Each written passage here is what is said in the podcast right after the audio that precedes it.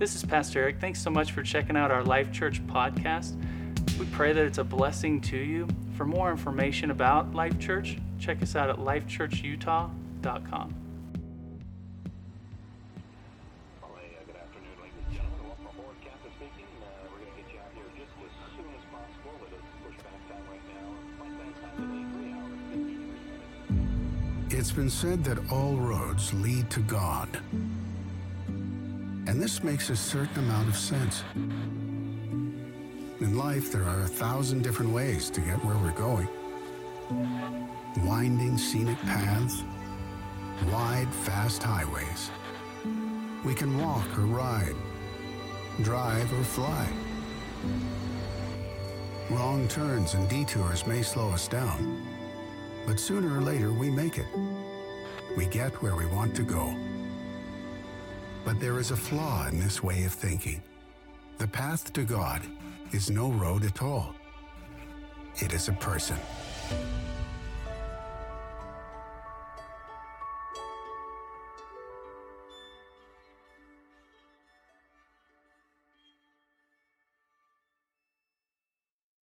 So the, the series is going to be entitled, Is Jesus the Only Way? And today I want to talk specifically about how can I know that Jesus is the way? So, of course, the, the, the question comes from that question how can I know Jesus is the way to where? And obviously, what I'm talking about, it's not so much a where, you could say a where, he's the, is he the way to heaven? But it's it ultimately, is Jesus the way to get to God? That's what we're going to be talking about through the five weeks of April this year. How can we know that Jesus really is God's answer for our lives? Now, so is Jesus the only way to get to God? This is what Jesus claimed about himself. If you've never heard this before, you need to understand this. Uh, when he was asked one day by his disciples about how to know the way to heaven, this is what Jesus responded to them John 14, 6. I am the way, I am the truth, I am the life. No one can come to the Father except through me. Now, that is a very pointed scripture. I mean, it says it directly to you that how do you know how to get to God? How do you know how to get to heaven? Jesus said, I am the way. Not a church, not, not a pastor, not a religious leader. Jesus, the Son of God, is still alive. We sang about that this morning, and He is the way to get to heaven. Now, what jumps out to me from that verse is what Jesus claims about Himself right there. In fact, I will say it's probably the most offensive part of the Christian faith. He didn't say that He was a way to get to God. He didn't say that he was one of many ways to get to God. What does he say? He says, I am the way. I am the truth. I am the life. And then he takes, takes that statement, even, a, boy, he just gives it a punch, uh, an exclamation point at the end of that verse. He says, So much so is he the way that no one can come to the Father except through him. That's called exclusivity, being exclusive. And what that means is that Jesus is claiming exclusive rights as the Savior of mankind. What he's also claiming is that any other system out there that claims to also be a way to get to God is wrong. It's false. It is a lie.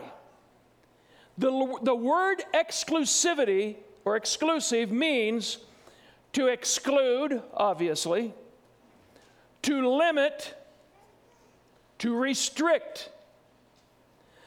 This is part of the Christian faith that most that is probably most offensive to some people in our culture today.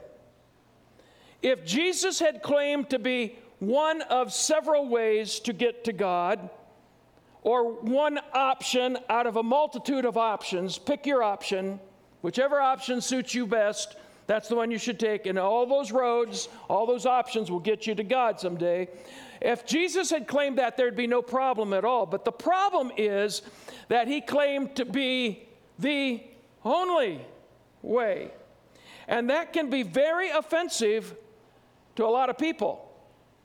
That's why the Bible says in 1 Peter chapter 2 verse 8 that Jesus is the stone that makes people stumble.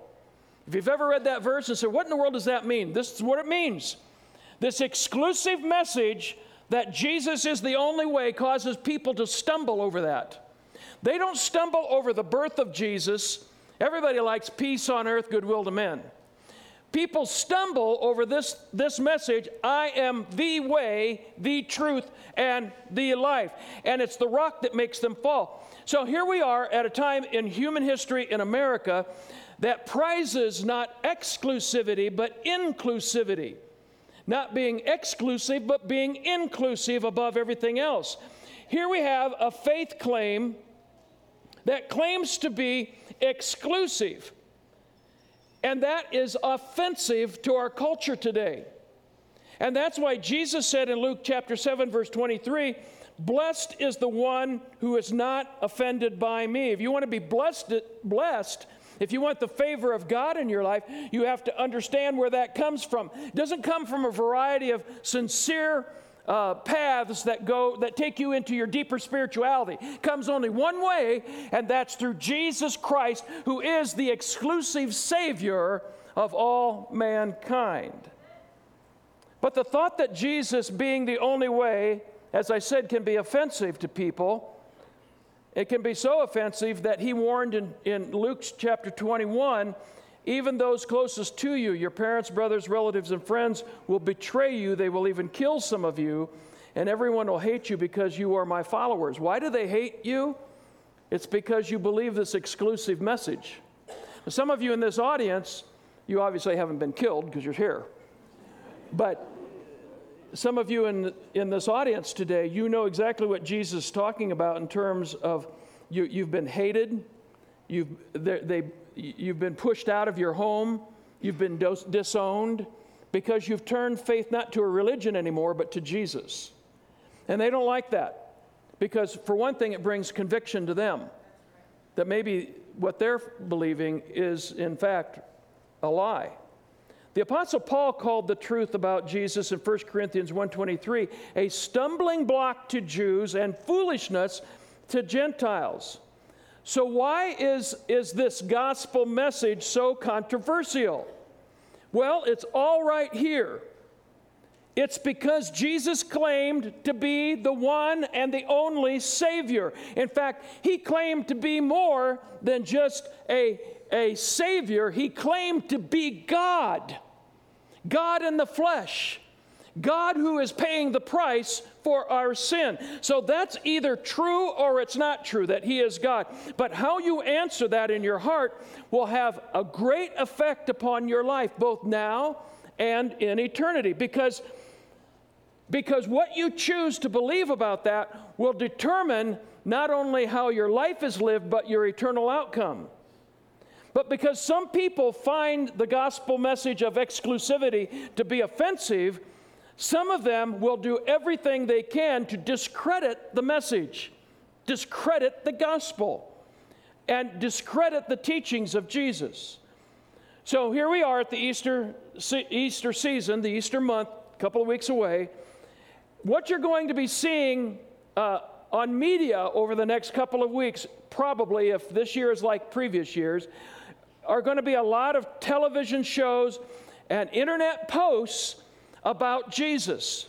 And some of those are going to be good, but most of them will be designed to try to undermine your faith, to try to discredit the idea that Jesus is God's answer to our sin problem, our sin question. Most of them will try to disprove the claims of, of our faith in probably one of three ways, or maybe in all three ways. First of all, they will attack the reliability of Scripture. You'll, you'll, see, you'll see shows that attack the reliability of Scripture. In other words, that the Bible truly is the Word of God. and that all of the Bible is truly the Word of God, that it is infallible. That means without mistake in its original form. The way it was originally written by the prophets and the apostles and so forth, it is totally, totally accurate and infallible. That will be challenged. It'll, the challenge will be to put a doubt in your mind that if this part of the Bible isn't uh, that, you know, do you really think that Noah got all those animals on that boat? Come on. You really think that? You really believe that? You know, come on, now let's talk about the logistics of how that couldn't happen, you know.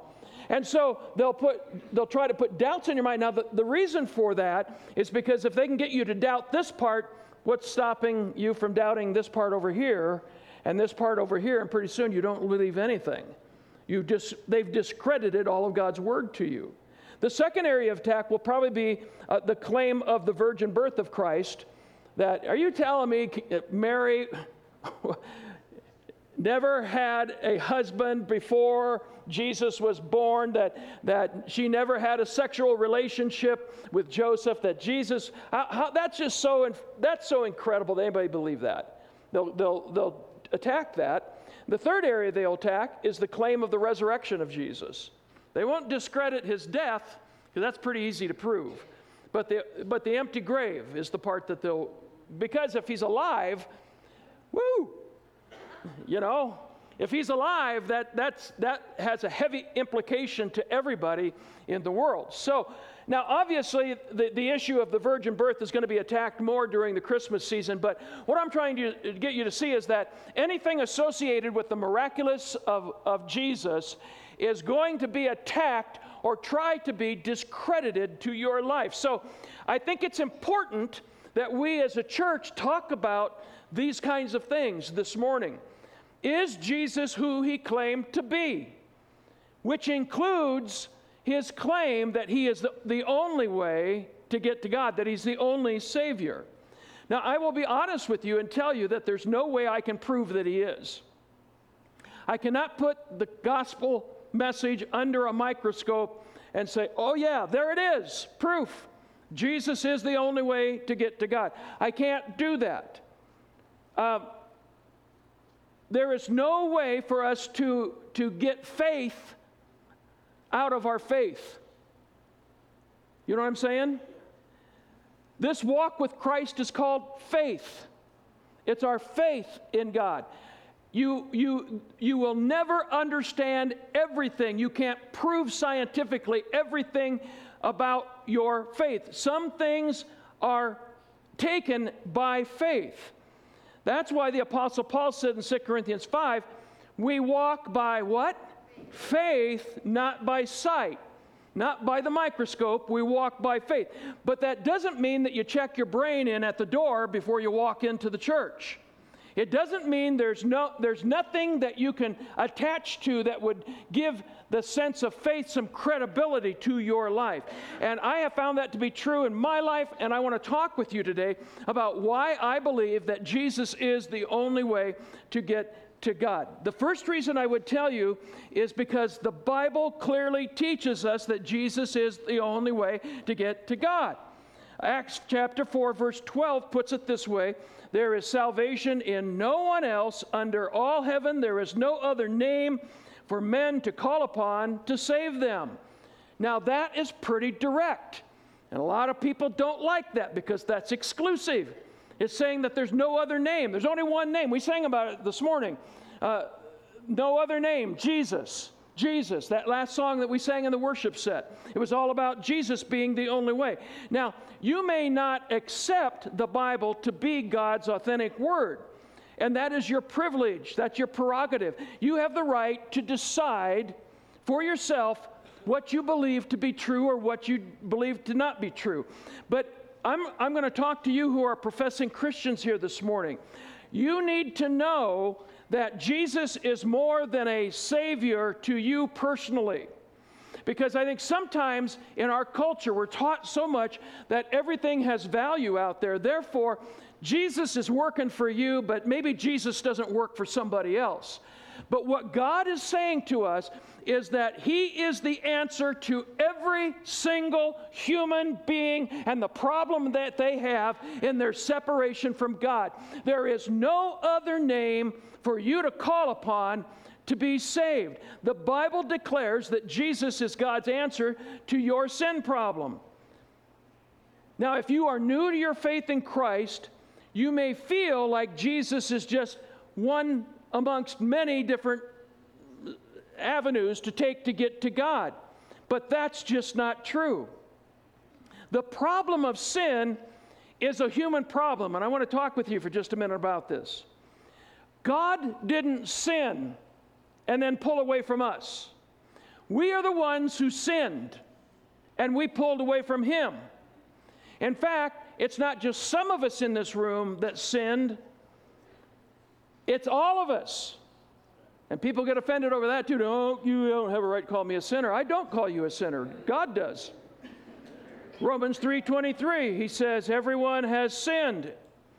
Everyone has sinned and fallen short of the glory, glorious standard of God. Now that is very clear. We're all sinners. We did it, not God. And with that sin came a consequence. God also tells us what the consequence is. Romans 6:23. The wages of sin is death. We understand wages, you work, you expect to get paid. You sin, you're going to get paid for it. Here's the paycheck, death. Doesn't matter whether you want it or not, it's automatically deposited into your account. So, Paul teaches us in his word that sin brought death into the world. And we all understand that. Probably everyone in this room has lost so- someone they love uh, to the grave. Uh, that, that's a part of the process of life. And, and even if you, you haven't lost someone to physical death, you can look in the mirror and see that you're getting older, no matter what stage you're in. You can see that you are getting older. You know, you may look in the mirror and say, ah, what happened overnight? You know, uh, I was this beautiful thing when I went to bed, and look at this. Oh, my word, you know, what happened during that eight hours? I don't know. But that's the effects of this death thing that's going on, and we have to kind of fix it up then in the morning, you know. But so we understand, we understand death. But there's another kind of death besides just physical death, and really it's the most important kind of death the Bible talks about. It's called in the Bible spiritual death. So here's what I want you to understand. Let me give you a definition. Physical death is the separation of the soul from the body. That's why God says when a believer dies, to be absent from the body, that's the way he's talking about death. When you die, you are now present with the Lord. Your soul separates from your physical body. It will be reunited at the, at the resurrection. When Jesus comes back, we'll get new bodies, glorified bodies, but until then, these bodies will decay until we are reunited and our bodies are, are resurrected, okay? That's what the Bible teaches us. So, physical death is the separation of, the, of your soul from your body, which will take place someday. But spiritual death is the separation of your soul from God. Not from your body, that's physical death. Spiritual death is your sep- the separation of your soul from God. In Genesis chapter 2, verse number 17, God tells Adam that if he eats of the forbidden fruit in the Garden of Eden, where they're at, he says, You're going to surely die. That means, Adam, you can count on it, it's going to happen. Adam ate the fruit anyway, but he didn't die physically. Not immediately, he didn't. Here's what I want you to understand the process of his death started immediately. His physical death didn't happen for another number of years. In fact, the Bible tells us that he lived to the ripe old age of 930. So, however old he was when he sinned, he had from that point, if he was like 27, he had 903 years left of life. So, he didn't die immediately physically. He did, however, die immediately spiritually. In other words, he was separated from the presence of God. Boom, right then is when it happened. He's still walking around the Garden of Eden for an, another couple of days till God kicks him out. But he's still walking around on planet Earth. So he hasn't died physically, but spiritually, something's been lost. The connection's gone. Separation between him and God. Genesis chapter 3 tells us that in the cool of the evening breezes, when they were blowing, the man and his wife heard the Lord God walking about in the garden, and they hid from him. They hid from God. That's the first step in the separation process. So their daily custom was in the cool of the evening, God would come and walk with them. He would take upon himself a form that they could identify. He would walk with them in the Garden of Eden and fellowship with them. In other words, he would communicate and commune with them on a very, very deep level, which is what we're hungry for on Wednesday nights. And we're hungry for that every day. But we're going to be praying about that on Wednesday nights. But, uh, but Adam had something that we'll never know until we get to heaven. But he had this, in, this incredible communion going on, he and Eve did until the time that they, they chose to sin against God. And, and, and, that's, and that, at that time, their, their soul was separated from God because that's what sin does it separates us from God's presence. And if it's not fixed, we will be separated from Him for eternity. Okay? And that, folks, is what hell is. Right there. It's separation. The worst part of hell is separation, the separation it brings to us. Now, I remember years ago when I was younger, I, I witnessed to one of the friends that I had back then, and I shared Jesus Christ with him. And this is what he said to me He said, I don't want to go to heaven. He said, I'd rather go to hell because that's where all my friends will be and we'll just have one big party down there. Have you ever heard that? Have anybody ever say that to you? Here's the truth hell is a place of separation, not a place of party. It's going to be separation from God, certainly. Yes, that's going to take place. But it's also going to be separation from everyone else. That's why Jesus called it outer darkness. In hell, you won't be able to find anybody else, you won't be able to connect with anybody else. Total separation. You're alone, all by yourself, living with your conscience. You don't think that's going to be terrible? That's what hell is. It's a place of torment and terrible aloneness. And that's what sin does to us it kills us physically, but more importantly, it kills us spiritually. And there's absolutely no way that we can fix ourselves. We can't get out of this dilemma. So God said, I'll get you out. I'll provide the plan, the plan. He came up with the way to bridge the gulf between us and Himself. The plan was his son, his son Jesus, the perfect man, the perfect God man who never sinned one iota. He became the sacrifice, he paid the price for our sin. That was God's plan. It's not the plan that we come up with, it's, it's the plan that God came up with. So we don't decide what the plan is and say, oh, this is the plan I like. I'm going to follow this way. And that'll get me back to God. God says, No, no, no. God makes the rules. God sets the plan for how to get back to Him. And His plan is so incredible that instead of you dying for your sins, He kills His Son on a cross.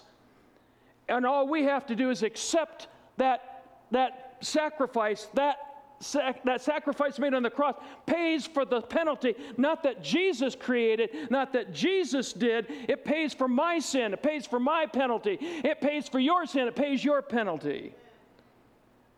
Religion is nothing more than people making up their own idea about what's the right way to get to God. And it never works. But eh, because God won't accept it. He provided the plan. He provided the way out. And he did that through Jesus. He died so we don't have to. And while we still die physically, Jesus said to said in John 11, 25, anyone who believes in me will live even after dying. So, any funeral we have of a believer in this church, we may have a casket here, but they're not here. They're walking streets of gold. So, I will tell you, because I believe the Bible, that I believe Jesus is the only way because the Bible says that Jesus is the only way. Now, I want to get, give you a couple other reasons too. I won't go into quite so much detail. Number two, because of changed lives, because of the change that I've seen in people's lives, it, it confirms to me that Jesus is authentically the Savior of the world. The Apostle Paul says in Romans 1:16, I am not ashamed of the gospel. I see it as the very power of God working for the salvation of everyone who believes. I am not ashamed of the gospel. I want you to know that all over this auditorium this morning are people who once lived separated from God. In fact, I will be so bold as to tell you because we have all sinned, every single one of us at one time was separated from God.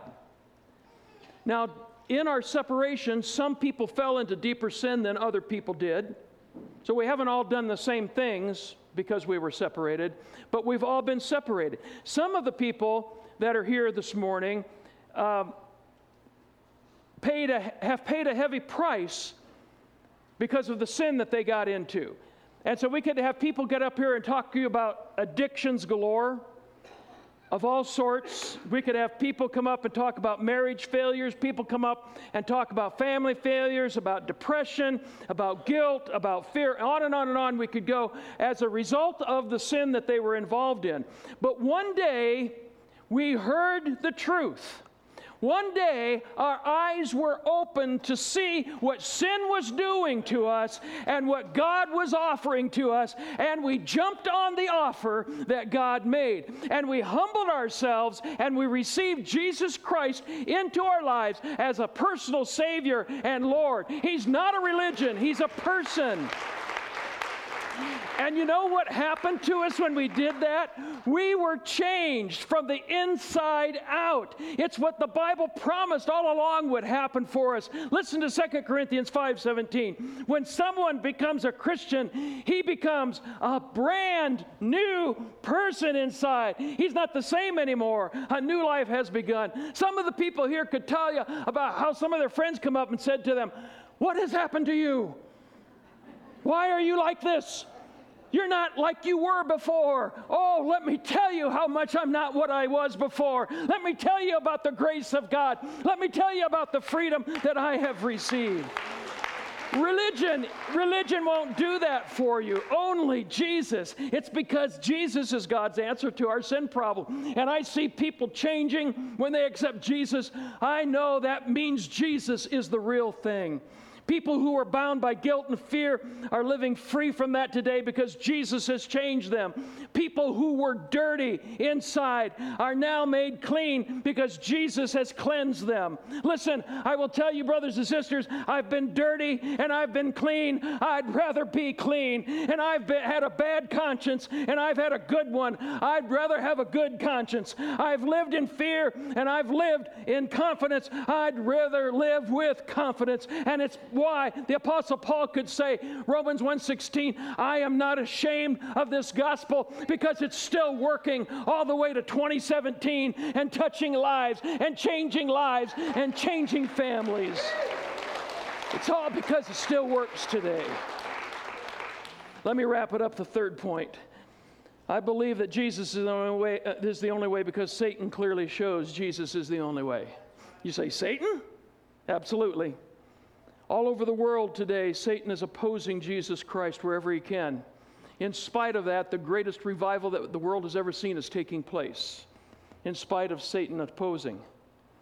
But his opposition can be fierce, whether it's through terrorists beheading Christian brothers and sisters in certain parts of the world or in America's universities and our schools.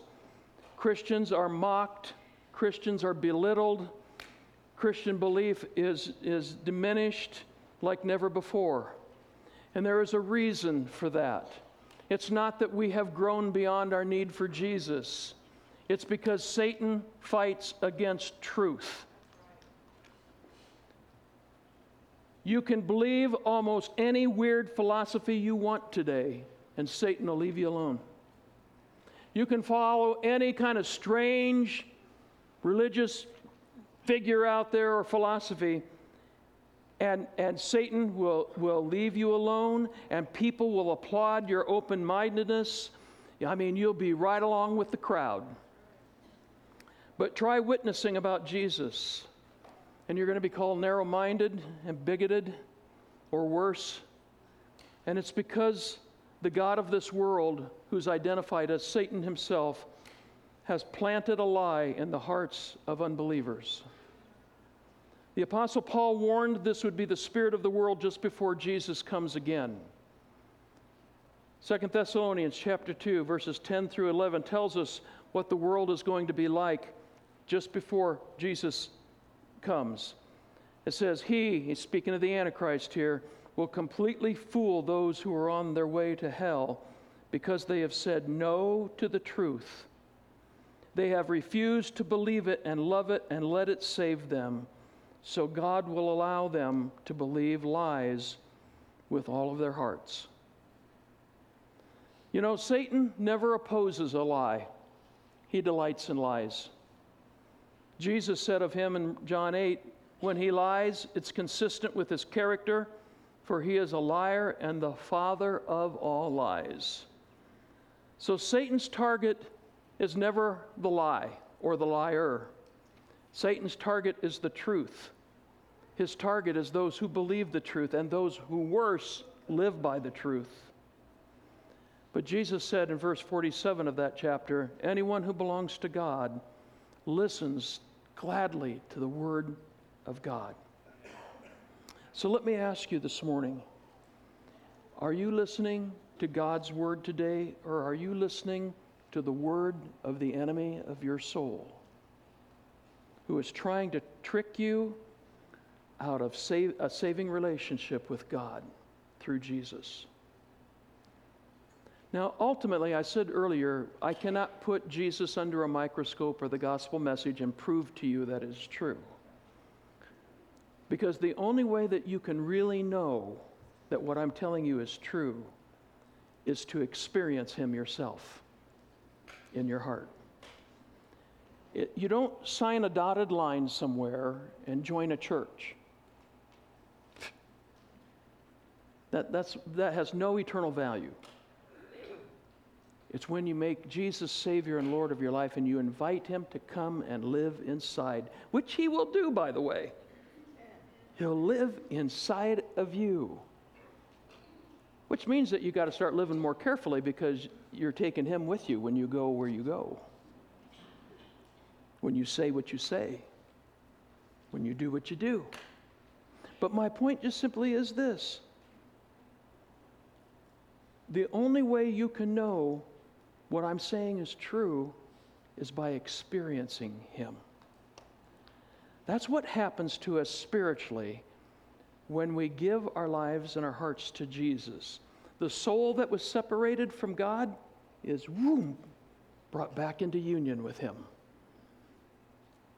You're in union with God through the power of the Holy Spirit.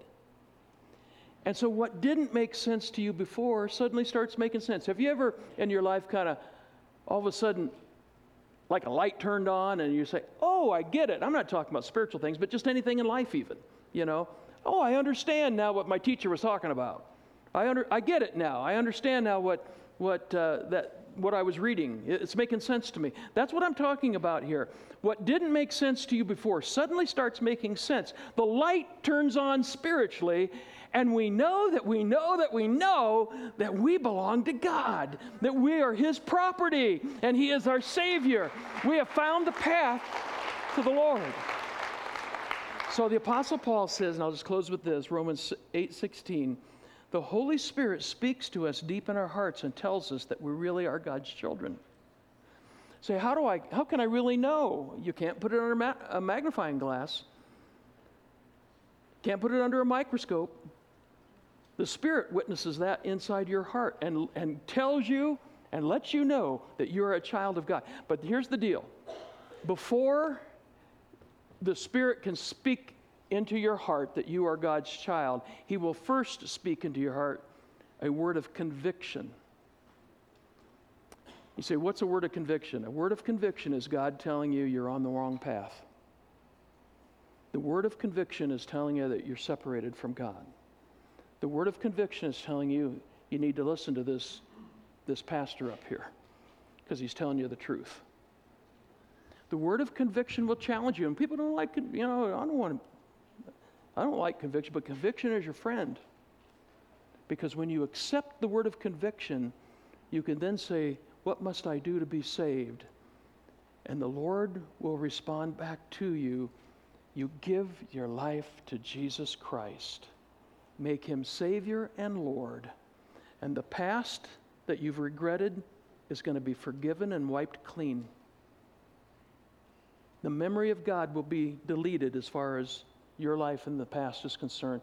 He will not remember your sins from against you again. The Bible says, as far as the east is from the west, so far hath he removed our transgressions from us.